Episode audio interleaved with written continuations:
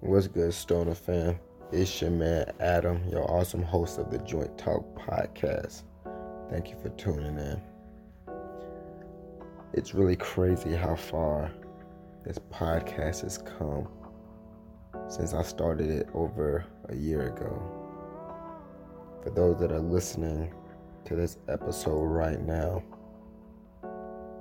I started this podcast, the Joint Talk podcast, back in December December 15th of 2019. And I built this platform all through 2020, all through the pandemic. It was a major crutch that I relied on to get me through the pandemic. You know, starting the podcast, I didn't think that it was going to be something that significant in my entrepreneurial journey. And, you know, it was something that I started because I wanted to like document the lifestyle, kind of like behind the scenes and, you know, stuff that I didn't document on the Dope is Real as I was, you know, as it was transitioning into a lifestyle clothing brand. And, you know, and I'm still in that transition, you know, I'm still working I've been planning the whole how I want to do this whole launch out. Hey, you know, everyone's been so patient with me, so I thought I'd make the podcast to continue to feed my fan base and my audience, and as well build a new audience in the process, while I'm still working out the different bugs and different mistakes and different flaws in the blueprint for when I officially relaunch the Dope is Real as a brand and that's pretty much what I've been working and gearing up towards. You know, I, am I'm, I'm ready to relaunch it. I've got it all rebranded, and I'm I just I just can't wait to really show this to you guys. And you know, with me and with you guys listening to this podcast, you're hearing all the thoughts that I don't and that I never gave to you guys you know, directly via the other platforms. See, everyone's always seen my posts, seen the lifestyle, seen all the money and the flashy things and all the different types of weed that I, I've smoked in my whole life. But I come to realize that, you know, people need that context. People need the background. People need to know the owner. You know, as, you know, many times people say, you know, they haven't really seen my face that much. You know, I thought, well, I gotta, you know, it is my personal brand, and I don't want it just to be a brand, a corporation where people see just a logo. People only acknowledge and know the logo, but I want them to know me well as well on a personal level. And with the podcast, it's helping me achieve that thing. So now it's like now it's something. Uh, it looks like it was the missing piece to what I needed for the Dope is Real as a brand. And even though it is a component of the Dope is Real, it's starting to manifest itself into its own entity, which I'm not particularly I'm not particularly mad at it. You know, things like this about things like podcasts, these type of platforms are bound to you know, they're bound to break off and survive on their own and be independent.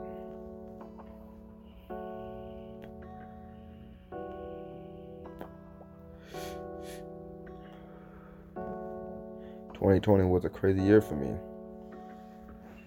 But 2020 showed me that there are a lot of opportunities out here, more than just, you know, more than just what I was already doing. And now it's opened my eyes to many different ways to, you know, up my A game.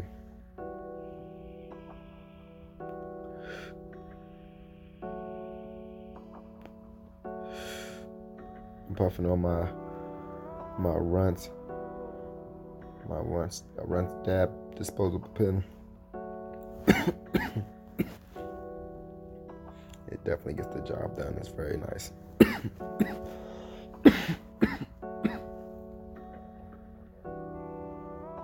but you know, like I said, you know, this is all a year in the making. This is all just from a year of work, and I haven't even really been going that hard and being that consistent with the podcast you know, towards the end of the year, the holidays were coming up.